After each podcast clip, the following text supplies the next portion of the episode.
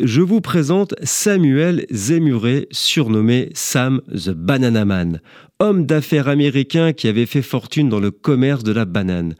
À la tête de la société fruitière la plus importante au monde de l'époque, il a commencé à acheter des bananes trop mûres qui seraient jetées par les commerçants et à les vendre. En 1906, il créa le premier hôpital de la Nouvelle-Orléans pour femmes noires. Sioniste, passionné et ami personnel de Reim Weizmann. En 1947, la Haganah l'a approché avec un plan top secret. Il fallait trouver des fonds pour l'achat d'un navire sur lequel des juifs survivants de la Shoah pourraient passer clandestinement en terre d'Israël. Zimuré a accepté et a acheté un navire.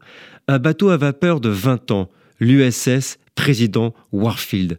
À la suite d'une attaque, il avait été mis hors service quand Zemuré l'a acheté. L'embarcation se dirigeait vers une décharge.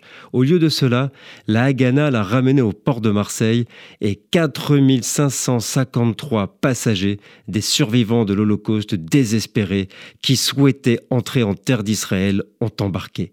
Pendant le voyage, l'équipage renomma le navire l'Exodus et a déployé un grand drapeau bleu et blanc, déclarant que la terre d'Israël serait leur destination finale. Personne ne connaissait le rôle de Samuel Zemuré dans cet événement historique.